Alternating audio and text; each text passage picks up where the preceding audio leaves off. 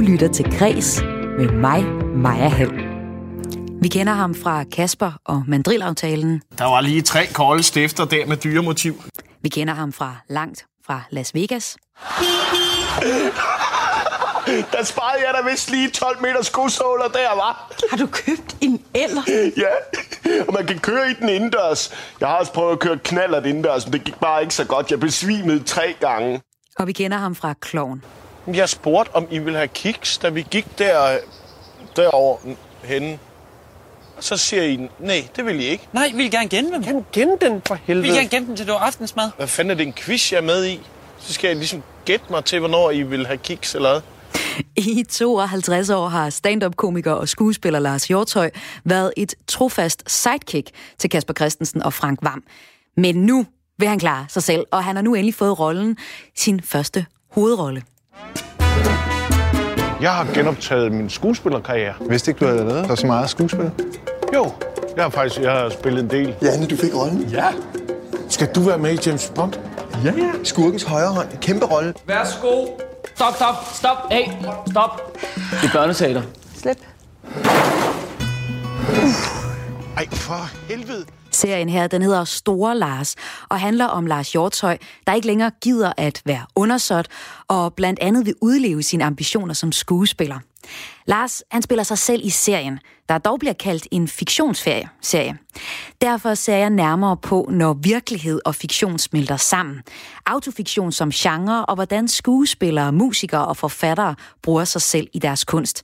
For det hænger i høj grad sammen med det image, medierne skaber af dem, mener en forsker forfatterne er ikke bare forfatter til bøger, de er også øh, forfatter til, til det image og det, øh, det billede, der er af dem i medierne. Og det, det man bliver mere og mere bevidst om, i takt med, at der kommer flere medier til. til Store Lars, det er det værk, som jeg dykker ned, af, ned i i dag i kreds. Men jeg har også nogle skarpe nyhedshistorier til dig. Blandt andet kan du høre fra Nordeuropas største festspilsdirektør, der mener, det er et problem, at kunstnere giver gratis online optrædener. Alligevel så tager han ikke selv en krone for sin online festival. Kreds i dag er live for første gang i to måneder. Det betyder, at du kan skrive ind på sms'en. Og jeg kunne godt tænke mig at høre dig, hvilke kulturtilbud du håber, der bliver lukket op først. For i dag der er lander rapporterne, der kan afgøre, hvordan Danmark åbner igen. Og i aften, der sætter politikerne sig sammen og laver en plan. Og de skal altså huske kulturen, synes jeg. Derfor skriver jeg sidst i programmet en appel til politikerne med jeres ønsker om, hvilke kulturtilbud, der skal åbne først. Kom med dit bud og din grund. Send en sms til 1424. I sms'en skriver du R4, laver et mellemrum og skriver din besked.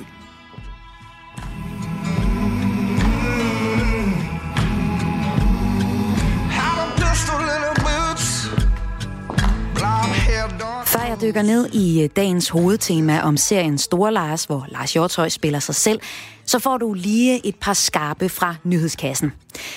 Nu kan du komme til koncert igen. I Danmark har vi drive-in-koncerter, i Tyskland drive-in raves, men i USA, der åbner en stat op for rigtig ægte koncerter. Og det er ret interessant, når nu USA er det land med flest coronasmittede. Arkansas er en af de stater, der er åbnet op for koncert- og kulturlivet igen. De øh, laver den første live-distance koncert, og den foregår i næste uge, skriver flere medier. Det er Travis McCready, frontman i øh, countrybandet Bishop Gun, som du hører her, der er næste fredag, der er sat til at optræde solo. Ifølge Ticketmaster, så kan man købe billetter til såkaldte fanpots, grupperinger af 2-12 billetter, hvor der vil være knap 2 meter til den nærmeste gruppe publikummer. Herhjemme så går der nok lidt længere tid, før vi må komme til koncert. I et notat fra Statens Serum Institut vurderes det, at spillesteder er i højrisikogruppen, når det kommer til smitterisiko. Men øh, det kan jo være. I dag så skal politikerne til at beslutte sig for, hvad fase 2 er i genåbningen af Danmark. Og øh, jeg forfatter her sidst i programmet en appel til politikerne om, at de altså skal huske kulturen, når de i aften skal lave en plan for Danmarks genåbning del 2. Og jeg vil gerne høre dine bud på, hvad der skal åbne først. Skriv ind på sms'en 1424 med dit bud på, hvilke kulturtilbud, der skal lukkes op, og først, og hvorfor. Send en sms 1424.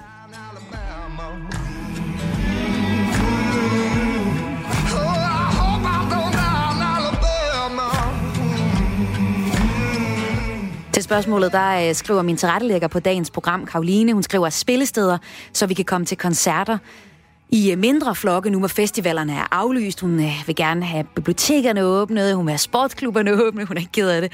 Hun vil også øh, have kirkerne åbne og, øh, og højskolerne. Du kan stadig nå at se lysets dronning. Statens Museum for Kunst havde øh, aldrig før i løbet af en udstillings første dage haft så mange besøgende, som de øh, flere tusinde gæster Anna Anker-udstillingen trak ved åbningen tidligere i år. Derfor så har der været ret mange ærgerlige museumsgæster, som øh, ikke nåede forbi museet for at se den populære udstilling om skagensmaleren Anna Anker, inden SMK blev lukket på grund af corona. Men fra november og tre måneder frem kan man igen komme ind og se den største retrospektive udstilling om Anna Anker nogensinde. Jeg har set den, Tag ind og se den. Den er mega sej. Og hvis du vil høre mere om Anna Anker, så find kredsprogrammet om hende. Den hedder Det Forbandede Lys og er fra 11. februar. Og vi slutter på lidt kendisnyt.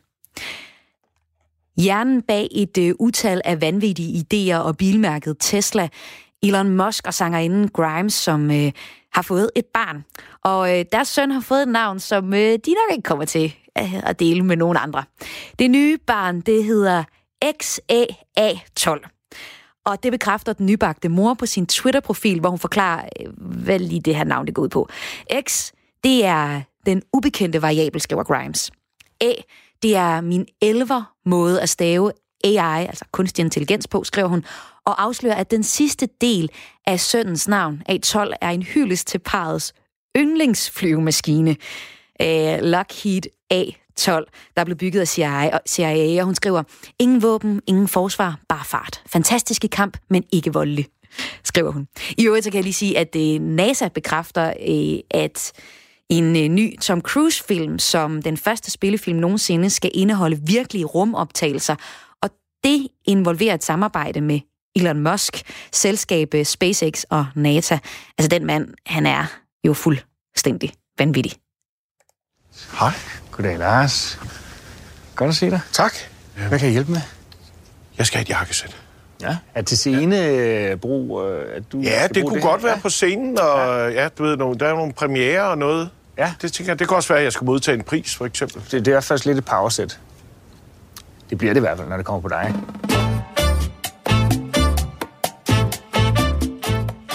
Komiker Lars Hjortøj er rigtig træt af sin tilværelse som sidekick til andre komikere, der bliver skuespillere og ambassadører for anerkendte fodboldhold.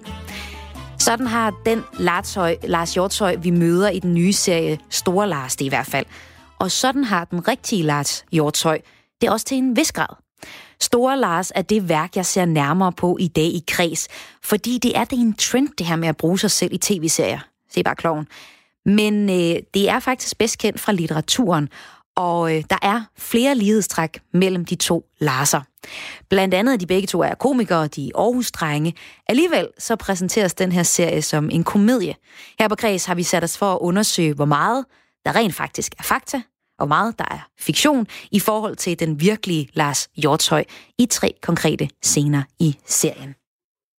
Altså, jeg synes, vi skal starte med, øh, med den første scene, hvor den allerførste scene i Store Lars, du øh, går ind ad døren, og så øh, opdager du, at din øh, kone er der utro. Ellen? Tillykke med bryllupsdagen. Har vi bryllupsdag?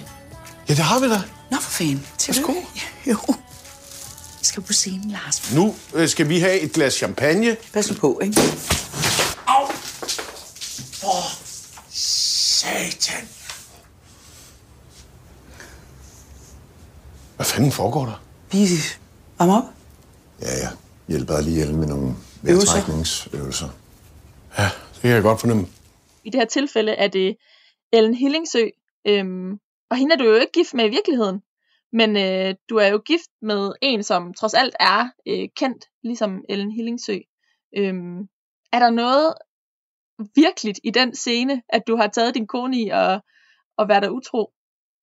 Nej, jeg må desværre tilstå, at lige den scene der, der, øh, der er det øh, fri dramatik. Jeg lever et knap så dramatisk liv, øh, sådan rent privat.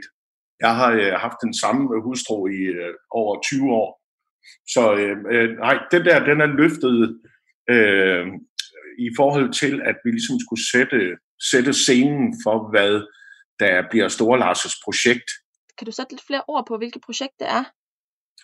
Ja, men vi er nødt til at selvfølgelig at etablere både, øh, både min og, og Ellens karakter i den her første scene, fordi øh, at det er med til at fortælle, at det her er en mand, der står midt i livet og øh, er tvunget af omstændighederne til at genopfinde sig selv. Og så åbner den jo også op for den, øh, hvad kan man sige, romantiske tråd, der er i serien, som jo handler om, hvorvidt det lykkedes for Store Lars at genfinde kærligheden. Øhm, og det er jo sådan den motor, øh, som, vi, øh, som vi rider på i otte afsnit.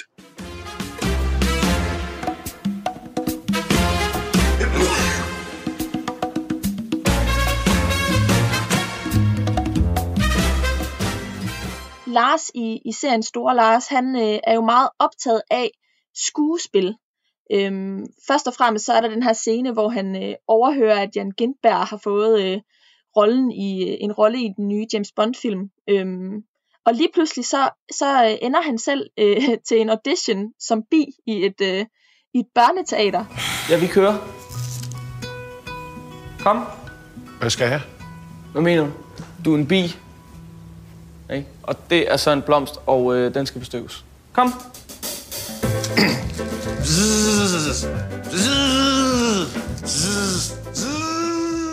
Ja. Hvor virkelighedsnær er den her øh, scene? Øhm, jamen, det udspringer jo af virkeligheden på den måde, at hvis, hvis serien sådan kun handlede om min egen lille navle, så tror jeg ikke, den vil være så interessant for så mange andre at se. Men jeg håber at kunne lave øh, og holde et spejl op, hvor jeg tror, der er andre end mig, der kan genkende det.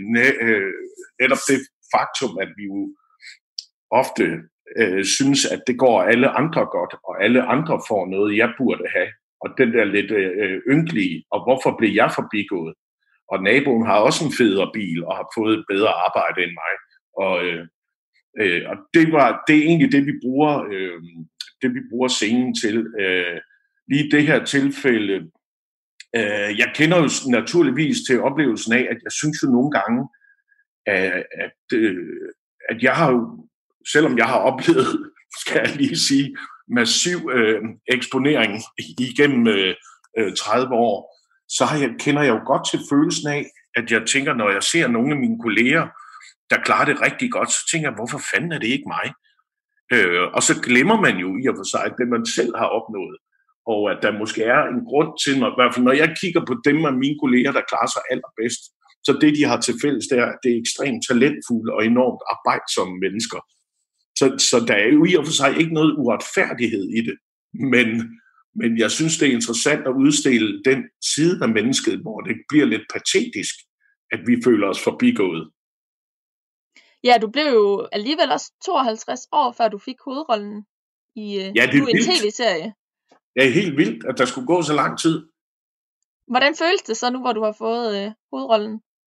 Ja, det er jo... Øh, altså, det, vi, det er jo et års tid siden, vi indspillede, og, og vi har, jeg har arbejdet på serien i et par år, så jeg vil vende mig til tanken. Øh, og så var det jo selvfølgelig vigtigt for mig at kunne holde det ud i, øh, i en eller anden øh, øh strakt arm. Og jeg synes jo, det er meget godt beskrevet med, at, at øh, min kollega Gindberg får rollen som øh, skurkens højre hånd i, i øh, James Bond, og, og jeg bliver afvist på, øh, som en lille rolle som bi på et børneteater det synes jeg jo sætter det meget godt op.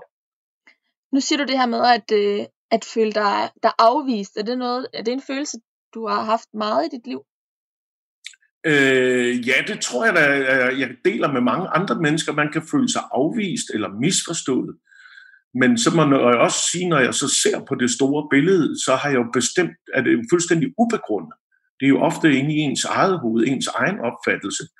Fordi, som jeg siger, jeg, jeg synes, jeg har opnået øh, øh, mere end hvad mit talent måske berettiger mig til, så jeg, på den måde føler jeg mig ikke forbigået. Øh, men jeg kan godt øh, genkende følelsen af, at øh, ikke at høre til, og det er jo et eller andet af, øh, at blive afvist i en eller anden øh, grad, at man føler sig øh, udenfor, øh, og uden for det gode selskab, og, og man øh, ja, er på visse punkter sådan er, det kan jeg genkende også fra jeg er ganske ung, det der med at føle sig sådan utilpasset, at der er mange sammenhænge, hvor jeg ikke rigtig følte, at jeg hørte hjemme. Øhm, og, øhm, og det er da helt klart, det er jo det er et af de personlighedstræk, vi har forstørret i Store Lars. Der er jo ting, vi har skruet ned for, og ting, vi har skruet op for. Øhm, alt afhængig af, hvad der gav mening i forhold til at drive øh, dramaet. Ikke? Øh, der er nogle ting, der er fuldstændig ligegyldige, men jeg synes, det er interessant øh, træk, som vi har skruet op for. Det er det der med, når man lærer omstændighederne eller andre mennesker træffe valg på ens vegne, så kan man se i hvert fald i Store Lars, hvor galt det kan gå, hvis man ikke tager ansvaret for øh, øh, sin, sin egne valg og sit eget liv. Og det kan jeg da godt genkende. At nogle gange så, så er tilværelsen kørt afsted med mig, uden det først bagefter det er gået op for mig, hvad fanden jeg er blevet ramt af. Jeg bliver lidt meget begejstret og, og, og lade mig rive med af projekter eller opgaver. Øhm, og, øhm, og, og når man så venter har afsluttet det, eller står i det, så tænker man, var det egentlig bare en, øh, en blind begejstring, eller var det et aktivt tilvalg? Øh, men i Storlars, der er det jo i høj grad omgivelserne, der træffer alle beslutninger øh, og involverer Storlars i det. Det er, jo, det er jo omstændighederne, der gør, at han havner i de der åndssvage situationer. Ikke?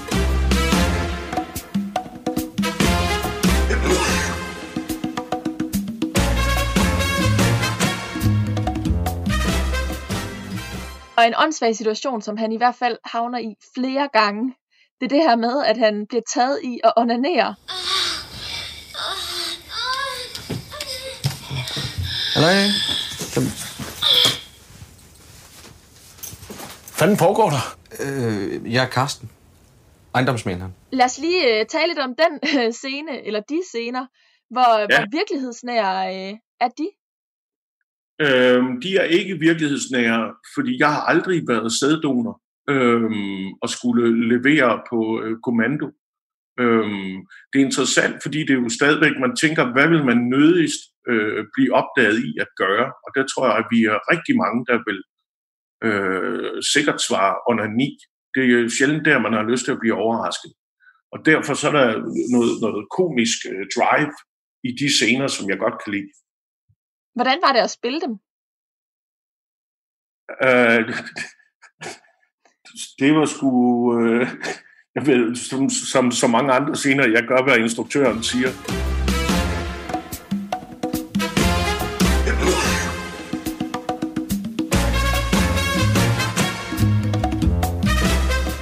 Man kan sige, i, i, i serien her, der ser vi jo også, at du optræder som, som stand-up-komiker. Øhm, Ja. Der må jo være nogle scener, som falder dig mere naturligt ind end andre.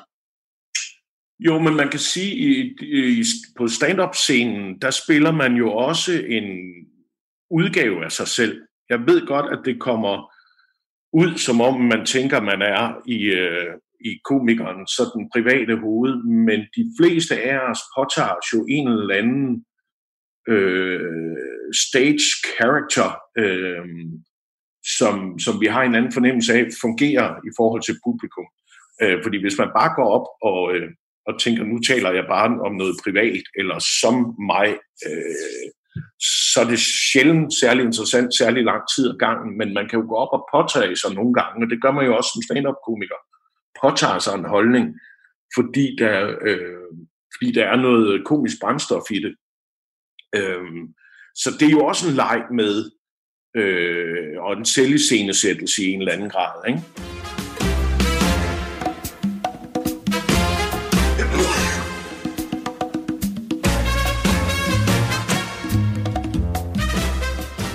Godt, Lars. Lige her til sidst, kan du sætte noget, nogle procenter på, hvor, hvor, hvor meget lighed der er mellem Lars, vi møder i Store Lars, og, øh, og den Lars Hjortøj, jeg taler med lige nu? Øh, nej, og jeg synes egentlig også, det er et lidt ligegyldigt regnestykke. Det er jo en genre, der er set i utallige udgaver, kan man sige, øh, at, en, øh, at en komiker spiller sig selv i et eller andet omfang. Det er jo ikke noget, hverken jeg eller øh, øh, andre har opfundet for nylig.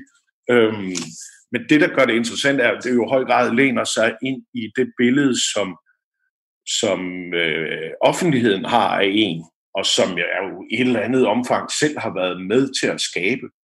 Og det er jo, øh, det er, det er jo et sjovt brændstof, øh, at man på en eller anden måde bliver revet ind i noget, der man tænker, øh, er, det, er det realisme det her, eller, eller hvor meget er, øh, er det rene øh, drama, ikke? Øh, eller ren fiktion. Øh, så det, det, det der krydsfelt, synes jeg er interessant.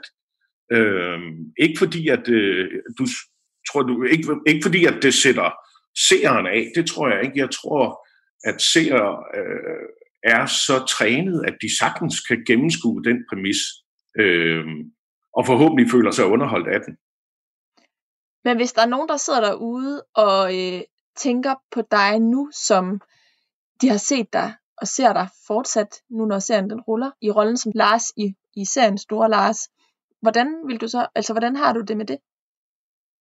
Øh, jeg, jeg, jeg har meget øh, større øh, tanker om, at det tror jeg altså godt, folk kan skælne. Øh, jeg tror, de, mennesker, de fleste godt ved, at jeg måske ikke bor ved siden af Martin Brygman, og ikke har været gift med Ellen Hillingsø. Øh, så det har, jeg, det har jeg meget tillid til, at, øh, at seeren sagtens skal gennemskue. De, altså, folk er jo trænet, det, siger, det, det er jo en genre, jeg selv har leget med i før, og, og mange før mig. Øh, så øh, det er jeg faktisk ikke så bekymret for. Sagde øh, stand-up-komiker og skuespiller Lars Hjortøj til min kollega Karoline Kjær Hansen. Store Lars, den har lige haft premiere, og det har den haft på Viaplay, hvor du kan se alle otte afsnit. Senere i programmet vender jeg tilbage til øh, snakken om autofiktion, altså det her med at bruge sig selv i kunsten, og hvor det er brændende hot i øh, i serierne, som vi hører Lars fortælle om her, jamen så er det faktisk noget, der har været i lang tid i litteraturen. Og så er der musikken. Der er det et fuldstændig grundvilkår, og det øh, taler vi med en øh, musiker om. Jeg har bedt jer, der lytter med, om at skrive ind til mig på sms'en for at høre, for fortælle mig, hvad I synes, der skal åbne først af kulturen. Det er sådan, at i dag, der sætter politikerne sig sammen og kigger på de rapporter, der senest er kommet fra Statens Serum Institut, og prøver at finde ud af, hvad skal åbne som det næste. Og øh, der vil jeg gerne have, at I husker kulturen. Jeg er simpelthen så bange for, at de bare drøner ud af. Jeg kan allerede se med F skrive øh, bar og caféer og, øh, hvad er det, de ældre skolebørn skal ind. Og det er fint, det er super, men kan de godt lige tage og huske kulturen. Derfor så skriver jeg senere i programmet en appel til politikerne om at huske kulturen. Jeg laver en liste, og den liste laver jeg sammen med dig. Der er flere, der har skrevet ind på sms'en øh, med bud på, hvad de godt kunne tænke sig åbnet først. Og noget af det, der går igen, det er kirkerne. Derudover så er der en, der skriver, det er øh, Karl Johan, han skriver, mig og min far besluttede os for at se historien om Danmark i starten af ugen. Siden da har jeg cravet museer, max, alt fra National til Frilandsmuseet. Jeg har aldrig før haft så meget brug for at se en flintespids. Nå, nu må vi se. Hilsen Karl Johan. Dig, der lytter med, du kan også skrive ind på sms'en 1424 og komme med dit bud på, hvad der skal åbne først i kulturen. Og det er 1424 i beskeden, skriver du er, laver et mellemrum og skriver din besked.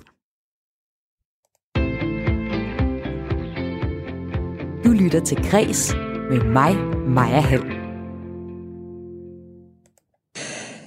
Og til alle jer, der har arbejdet hårdt med at planlægge festivaler, markeder og andre store begivenheder, begivenheder hen over sommeren, har jeg desværre også en alvorlig melding.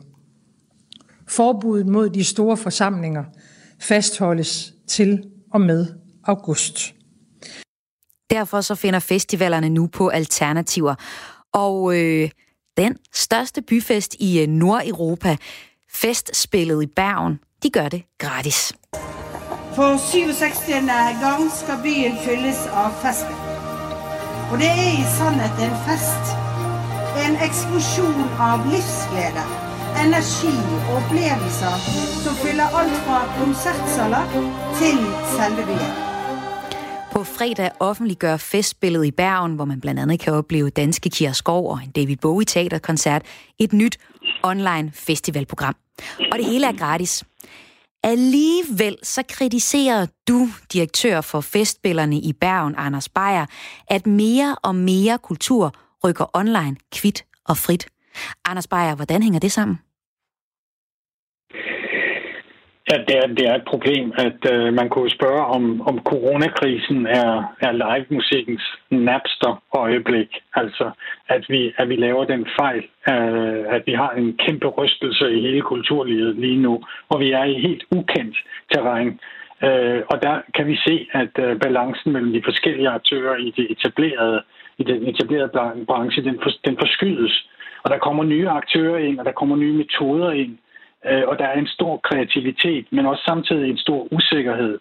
Øh, så, så, så hvis vi har vores øh, øh Napster-øjeblik, så er det jo fordi, vi øh, går i den her gratisfælde en gang til. Øh, har vi ikke lært, at kultur har værdi, også når den er digital, kunne man spørge sig selv om. Hvordan skal kunstnere gøre seere om til indtægter? Hvordan kan hele det her økosystem med koncertsteder, festivaler og koncertarrangører, hvordan kan det, de overleve i den her nye virkelighed?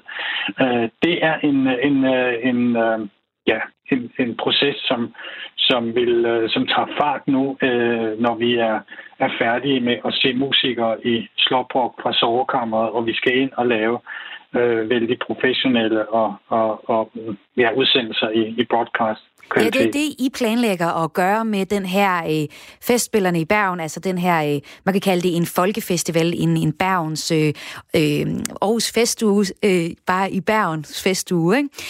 Men jeg forstår ikke, hvorfor at I gør den online version fuldstændig gratis, når du kritiserer det så meget, at øh, alting, al kulturen er rykket online, hvor ingen betaler for det, Anders Beyer. Det kunne godt lyde som en, en, øh, en selvmodsigelse. Uh, nu, skal, nu, nu stod vi i den situation for en seks ugers tid siden, at vi uh, skulle aflyse cirka 2.000 kunstnere. Uh, og så uh, tænkte vi, det, det gør vi, men vi vil gerne uh, tage, tage noget af den gamle festival ind i en ny digital festival. Så beslutningen om at gøre det gratis, det var dels pragmatisk, men også dels strategisk.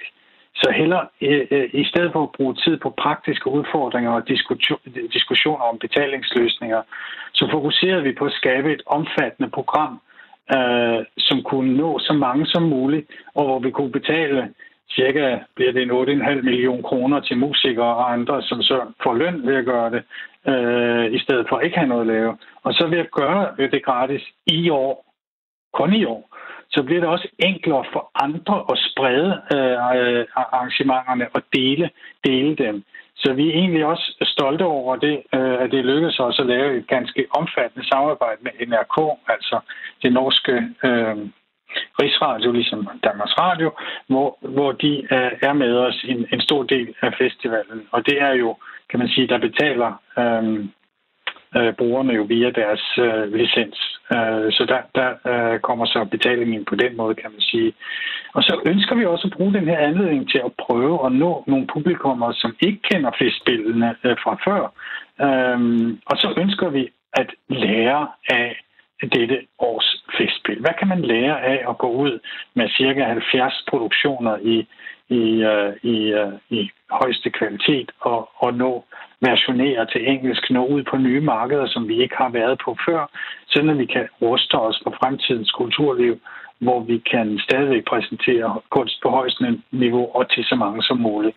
Så der, Ja, Anders mm. Beyer, direktør for Festspillerne i Bergen, som øh, er Nordeuropas største festspil, og øh, nu kommer i en online version.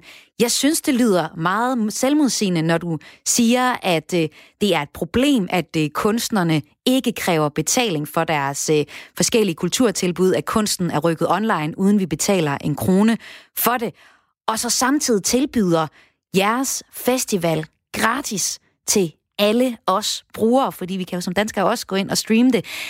Jeg forstår ikke, hvorfor ikke bare har sat, nogle, øh, sat en lille betaling på?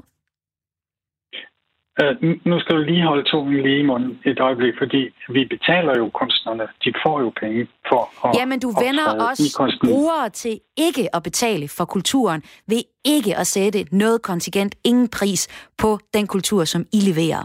Hvorfor? Mm. Ja, det, det var jo øh, det, jeg var inde på før, at det, at det var øh, dels fordi, at vi, vi var jo, kan man sige, øh, hvis du forestiller dig, at du skal på få uger øh, aflyse 200 produktioner og et par tusind kunstnere, samtidig med, at du skal vride hele den maskine om til, ja. til et, et, et, et digitalt format. Men det så, kan jeg så nemt selvom, forestille mig. I har talt med rigtig ja, mange kunstnere ja. her og kulturinstitutioner her på Kreds, hvor øh, rigtig, altså, der er nogen, der faktisk lykkes med det. For eksempel Aalborg. I øh, Aalborg, der har vi Teater Nordkraft, der faktisk tager de 200 kroner, de tager for en vanlig teaterbillet, for også en online version af deres øh, teater. Jeg er med på, at du betaler din... Øh, de, de forskellige kunstnere på programmet penge, men de gør jo så også det her altså i Aalborg, for at vende os brugere til, at selvom det er et online produkt, så koster det stadig penge. Mm. Så hvorfor ikke bare valgt at give et, et lille beløb til, øh, til det, når du nu alligevel plæderer for, at vi skal huske at betale for kunsten, også den online? Mm. Vi kommer til at gøre det, det kan jeg love dig. Men hvorfor øhm, gør I det så ikke nu? Øh, vi, øh, af de grunde, jeg har forklaret dig øh, før. Øh, og det, det er simpelthen fordi, noget bøvl at gøre. Stat, stat, prøv, prøv lige at høre. Lad mig lige tale færdigt. Ja. Øh, vi, vi får øh, en stor del af vores øh, midler til at drive den her store festival fra de offentlige myndigheder. De har i den ekstraordinære situation givet os lov til at beholde de her penge. Så vi har også, øh, øh, det skal du, skal du virkelig lytte på nu, vi har et stort samfundsansvar også for at give tilbage til samfundet. Og der har vi så valgt i den her situation, den her, kun den her situation, at sige, nu gør vi det i år, øh, uden at tage betaling for det. Men det er selvfølgelig tilladt at give øh, donationer. Det gør vi også opmærksom på. Øh, øh, og så fra næste år, så, øh, så går vi ind i, øh, i, den, i den betalingsmodus. Så jeg kan næsten ikke øh, uddybe det mere, end jeg har gjort nu. Men så vil jeg sige tusind tak, fordi du var med, Anders Beyer, direktør for Festspillerne i Bergen. Festspillerne i Bergen udkommer i en digital udgave første gang i år, og for at optimere forestillingen, så bliver det sådan med øh, 5-6 kameraer på de godt over 70 events. Og det her det er gjort muligt, som vi også hørte Anders Beyer forklare, med opbakning fra staten, for eksempel fra det norske statsmedie NRK. Når vi ser skuespillere som for eksempel Klaas Bang i rollen som Dracula, så hersker der ikke nogen tvivl om, at Klaas Bang han har lavet alt privatlivet blive hjemme og spiller en helt anden og fiktiv karakter. Sværere er det i tv-serien Store Lars, hvor komiker Lars Hjortøj har indtaget rollen som sig selv. Jeg er lige blevet skilt, og øh, jeg må så i gang med at finde en ny. Der ligger ikke nogen børn og græder rundt omkring i hjørnerne, for så nogen fik vi ikke. Jeg sælger dit hus. Kanon! Vi vil bare sælge huset. Det er noget, Ellen har fundet på. Kunne du overveje er lade være at sidde og onanere næste gang, der kommer folk og ser på vores hus? Den er dejlig plat. Og serien her, det er det værk, som jeg i dag zoomer ind på her i Kreds. Den er nemlig et eksempel på det nye hotte. Nej, det har egentlig været et stykke tid, men det er sjovt, når det kommer ind i serierne. Og det nye hotte, det er autofiktion, hvor forfattere eller skuespillere bruger sig selv og egne virkelige oplevelser som motor i sin fortælling. Og hver gang de gør det, så elsker også medier at dykke ned i det og spørge Lars, passer det alt det, der sker i serien? Og noget af det, det passer. Det kunne du høre tidligere i programmet. Hvis du ikke fik det med, så kan du finde programmet her som podcast. Og mens vi ofte er meget opmærksomme på, hvis der er sammenfald mellem forfattere eller skuespillere og deres karakterer, så synes det mere selvfølgeligt, når det kommer til musikere. Faktisk så er det øh, egentlig helt utopisk at skrive sig selv ud af sine sange. Det mener ikke bare mig, men det mener også musikeren Moonbee, der har det borgerlige navn Gry Kolding Ebbesen. I sidste uge så udgav hun singlen Tiger, som illustrerer, hvordan hun skaber musik ud fra sit eget liv. There is a time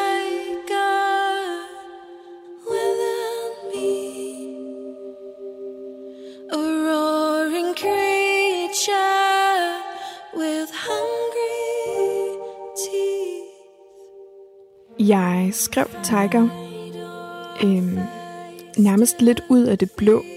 Jeg havde været til en koncertcafé på konservatoriet, og følte pludselig sådan en trang til at skulle i tale sætte noget, som havde været til stede i mig i lang tid, øhm, som var nogle meget svære følelser. Jeg havde i lang tid været rigtig ked af det over rigtig mange ting, men mest over min egen utilstrækkelighed.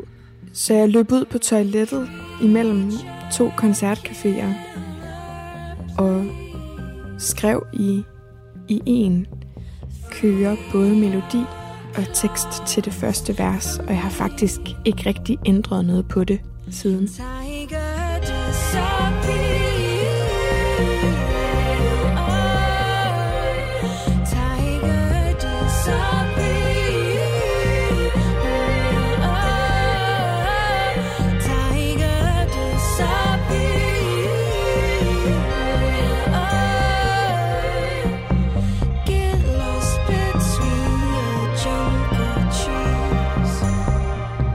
Da jeg havde skrevet det første vers, så havde jeg sådan en fornemmelse af, at det skulle jeg bare hjem og have gjort færdig. Der var en masse, en masse ting, jeg kunne mærke af den her sådan tristhed og utilstrækkelighed, jeg kunne kanalisere ud i musikken. Og det var utroligt forløsende på mange måder at skrive Tiger. Den er sådan blevet øh, sådan lidt et frisættende symbol for mig øh, til svære tider.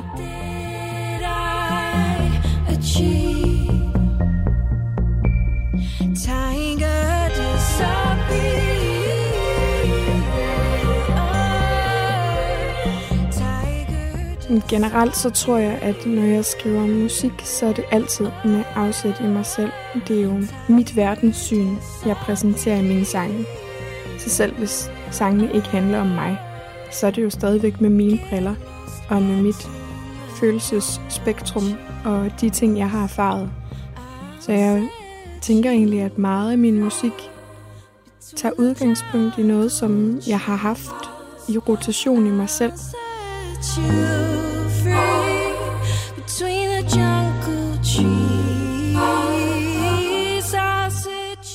Vi er mange, som, som putter os selv rigtig meget i vores musik, og det er altid en fin balancegang. Om man er for selvbevidst eller for lidt selvbevidst, fordi for rigtig mange af os så handler det jo også om at lave rum, der skaber resonans.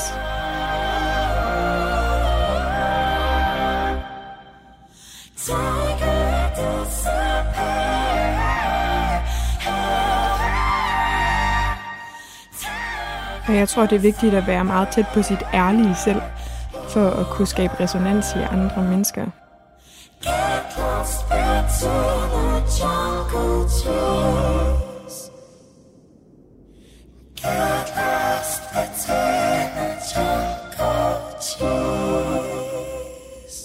Fortalte her Gry Kolding Ebbesen, der laver musik under kunstnernavnet Moonbee, og lige nu er aktuel med singlen Tiger. At bruge sig selv ses i høj grad også i litteraturen, hvor autofiktionen som genre har sit udspring, og det er det, vi ser nærmere på i dag i øh, Kreds, hvor jeg har kigget på øh, Store Lars, den her nye serie med Lars Hjortøj, i hovedrollen som sig selv. Faktisk så viser litteraturen sig fra sin bedste side, når den er autofiktiv, fordi den er lettere for læserne at spejle sig i, det mener en litteraturforsker, som du kan høre fra senere i programmet. Og man kan godt forestille sig, at det er lidt det samme, der gælder i forhold til øh, serier med Store Lars her. Jeg har bedt øh, jer, der lytter med, om at skrive ind på sms'en for at hjælpe med mig med at skrive en appel til politikerne. I dag der sætter de sig sammen og skal finde ud af, hvordan øh, del 2 af Danmark skal åbnes. Og her vil jeg så gerne have, at de husker kulturen. Derfor skriver jeg til sidst i programmet en appel til politikerne med de steder, der skal åbnes først, altså kulturstilbud, der skal åbnes først. Og det gør jeg med jeres hjælp. Der er en masse af jer, der skriver ind på, ind på sms'en. Bliver endelig ved med det. Send en sms til 1424. I beskeden skriver du R4, laver et mellemrum og skriver din besked. Hvis vi bare tager nogle af dem nu, så er der en del, der har skrevet ind, at kirkerne skal åbnes. Der er nogen, der skriver, at bibliotekerne skal åbnes nu. Udråbstegn. Og så er der en, der skriver, spillesteder, spillesteder, spillesteder. Jeg savner koncerter, allerhelst festivaler, men den er sgu nok lidt langt ude. Og øh, min kollega Lene Grønborg Poulsen, hun skriver også, at hun synes for eksempel, at de skal åbne museerne, fordi rigtig mange melder klar til at åbne, og de har nye udstillinger, de gerne vil øh, vise, og hun vil gerne se dem. Og så mener hun godt, at, man, at de kan jo godt designe museerne, så man kan undgå smittespredning.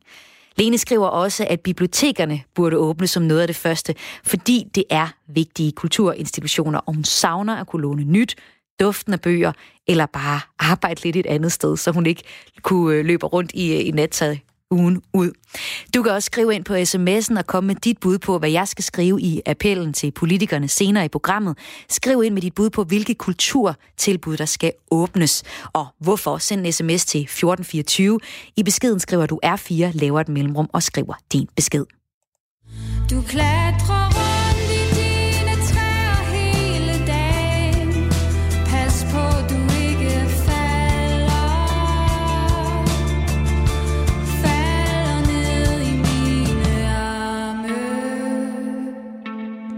Det her, det er bandet Rimor, der skulle have spillet på branche- og musikfestivalen Spot. Og det plejer at være en festival, der skyder mit forår i gang, og giver mig en masse inspiration til øh, fed musik. Fordi det er sådan en musikfestival med en hel masse upcoming kunstnere. Men festivalen er selvfølgelig aflyst på grund af coronakrisen. Jeg har så talt med leder af Spot Festival, Gunnar Madsen, for at få lidt inspiration til min playliste. Og han fremhævede så Rimor som et godt eksempel på en debutant på Spot. Og en stor del af kunstnerne på Spot Festival er debutanter, og de er udvalgt af en kuratorgruppe, fortæller Gunnar Madsen. Vi skifter hvert år vores øh, kuratorgruppe ud, og den kuratorgruppe vælger så blandt de 800-900 eller nogle gange 1000 ansøgere, vi får til, som gerne vil debutere øh, på spot.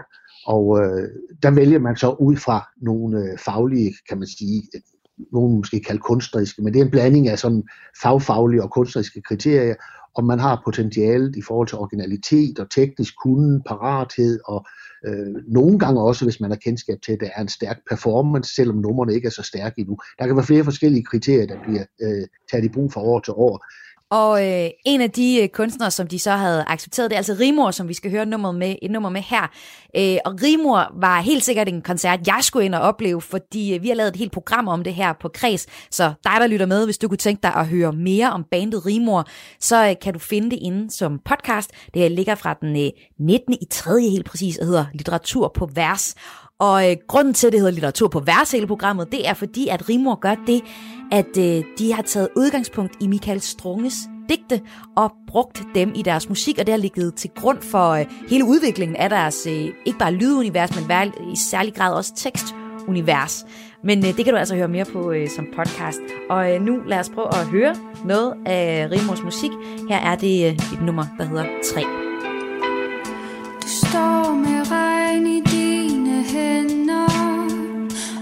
Og du drukner, hvis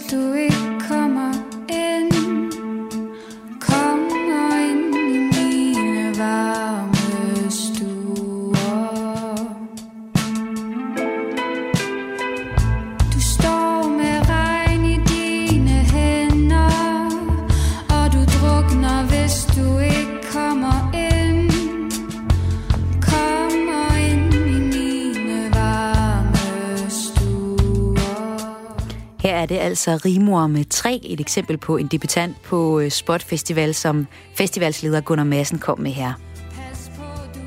Du kan høre mere om branche- og musikfestivalen Spot i fredagens udgave af Kreds, og jeg har dedikeret hele programmet til den festival. Jeg... Oh. Du lytter til Kreds med mig, Maja Hall. Min mor blinkede stadig ikke. Der er ikke flere ord i hende, tænkte jeg. Hun kommer ikke til at fortælle mig, hvad der er foregået. Hun kan ikke anklage mig mere. Hvem er hun? Og jeg så mig selv udefra, for farvestrålende og larmende i min prikkede guldsko. Leonora Christina Skov, Karl Ove Kravsgaard og øh, netop afdøde Jaja Hassan. Det er tre forfattere, som ikke bare har det til fælles, at de blev kendt i tierne, og deres bøger blev solgt i massevis, men også at bøgerne blotlægger deres eget liv. De er blevet ansigter på autofiktionen, som jeg i dag ser nærmere på, fordi genren er på vej ind i serieland. Lars Hjortholdt spiller sig selv som spiller rollen som sig selv i den nye tv-serie Store Lars. Men øh, genren er først og fremmest blevet øh, fremdyrket af forfatterne. Deres fremgang er ikke øh, entydig, men i hvert fald forbundet, forbundet med ændret mediebillede. Det forklarer Stefan Kjerkegaard, der er lektor i nordisk sprog og litteratur ved Aarhus Universitet.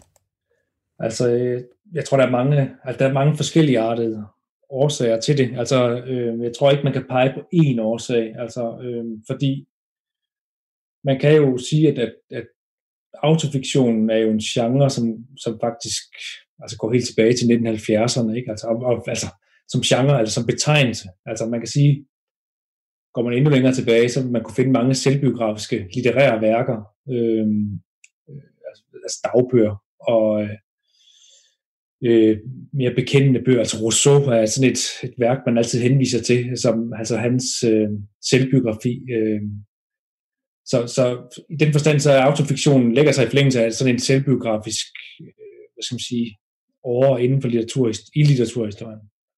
Men i 70'erne, altså kan man sige, der, der har vi fjernsynet, og vi har en mere, det man kalder en mere sådan medialiseret forfatter. Altså en forfatter, som er klar over, at øh, man også kan optræde på andre platforme, øh, og være med i, for eksempel i fjernsynet, være med i radioen osv.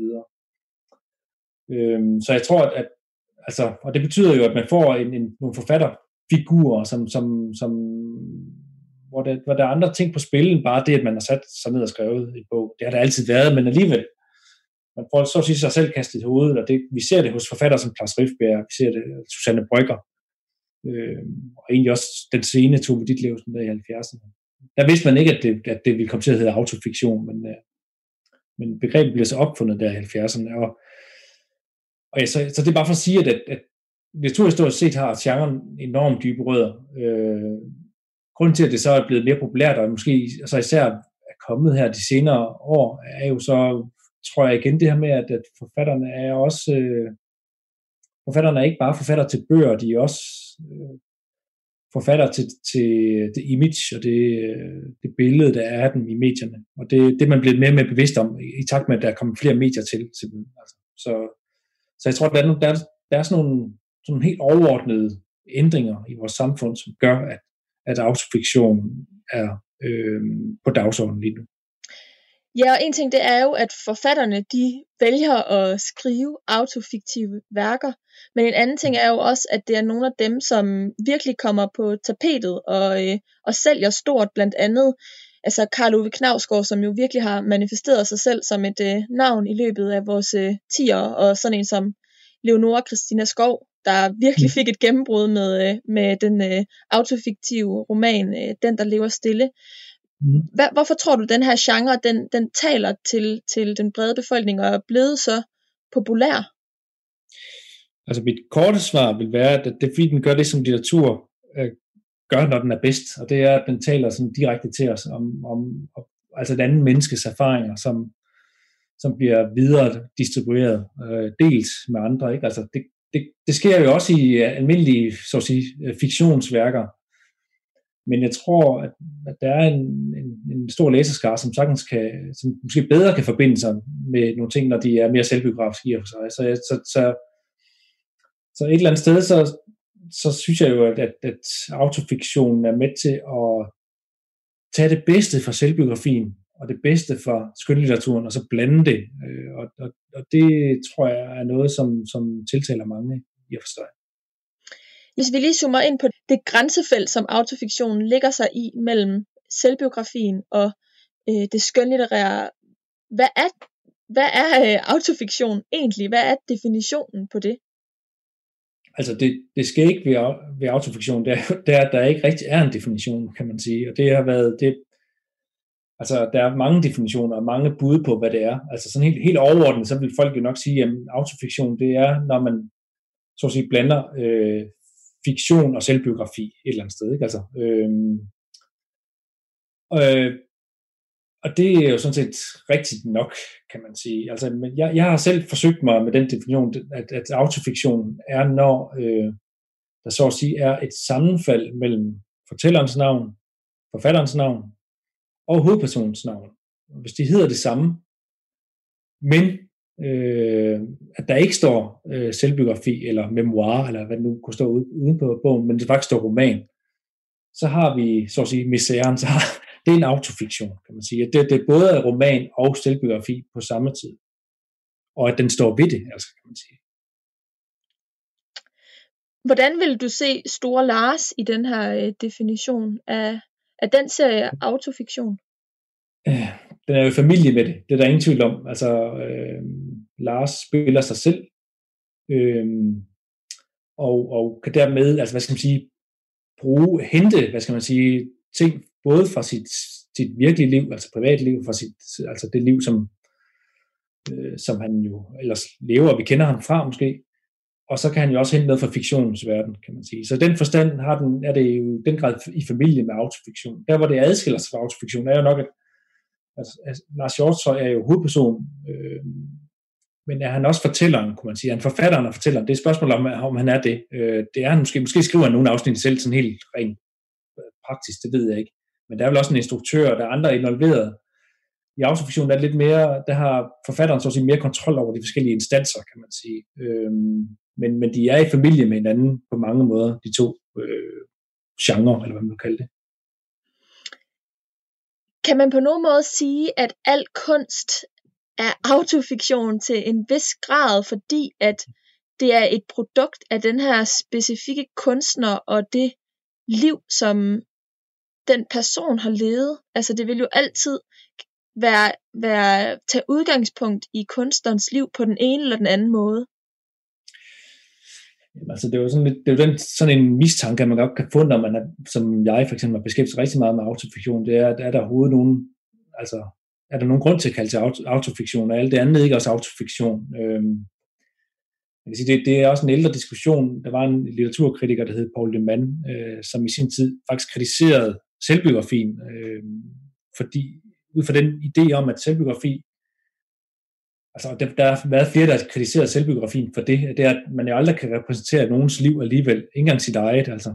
Ikke, ikke sådan en til en, altså der vil altid, hvis man forsøger at skrive om sit liv, eller fortælle om sit liv, og det kender vi jo sådan set også for os selv, så vil vi altid begynde at digte, finde på, øh, og, og, og putte vores liv ind i nogle fortællinger, som, som ikke var der, før vi begyndte at fortælle om det. Øh, så i den forstand, så, så har selvbiografien altid været kritiseret for at for ikke at kunne repræsentere nogens liv en til en. Øhm, men altså, men igen, øh, så, så, så, altså det der var Paul de Mans argument, var så, at enten så øh, er der ingenting, der er selvbiografi, eller også er det hele selvbiografi. Så det var enten enten eller. Og, og han håbede jo bestemt ikke på, at det hele var selvbiografi. Han ville nærmere sige, at der ikke var noget, der var selvbiografi. Ikke engang selvbiografien selv var selvbiografi, hvis man spurgte ham. øhm, fordi vi altid finder på, vi altid digter, vi altid fiktionaliserer vores liv, når vi begynder at fortælle om det. Øhm, jeg ved ikke, om, om det, det, det synes jeg er at stille det på spidsen. Øh, jeg forstår godt argumentet, men, øh, men jeg, jeg synes, der må være forskel på at, at leve sit liv i forhold til, til en eller anden fortælling, man, man så danner om det løbende, og så faktisk at finde på og fiktionalisere øh, omkring det, man, hvem man er, og, og hvorfor man gør, som man gør. Og på samme måde kan man så sige, at, øh, at noget vel øh, ikke kan være 100% skønlitterært, eller hvad?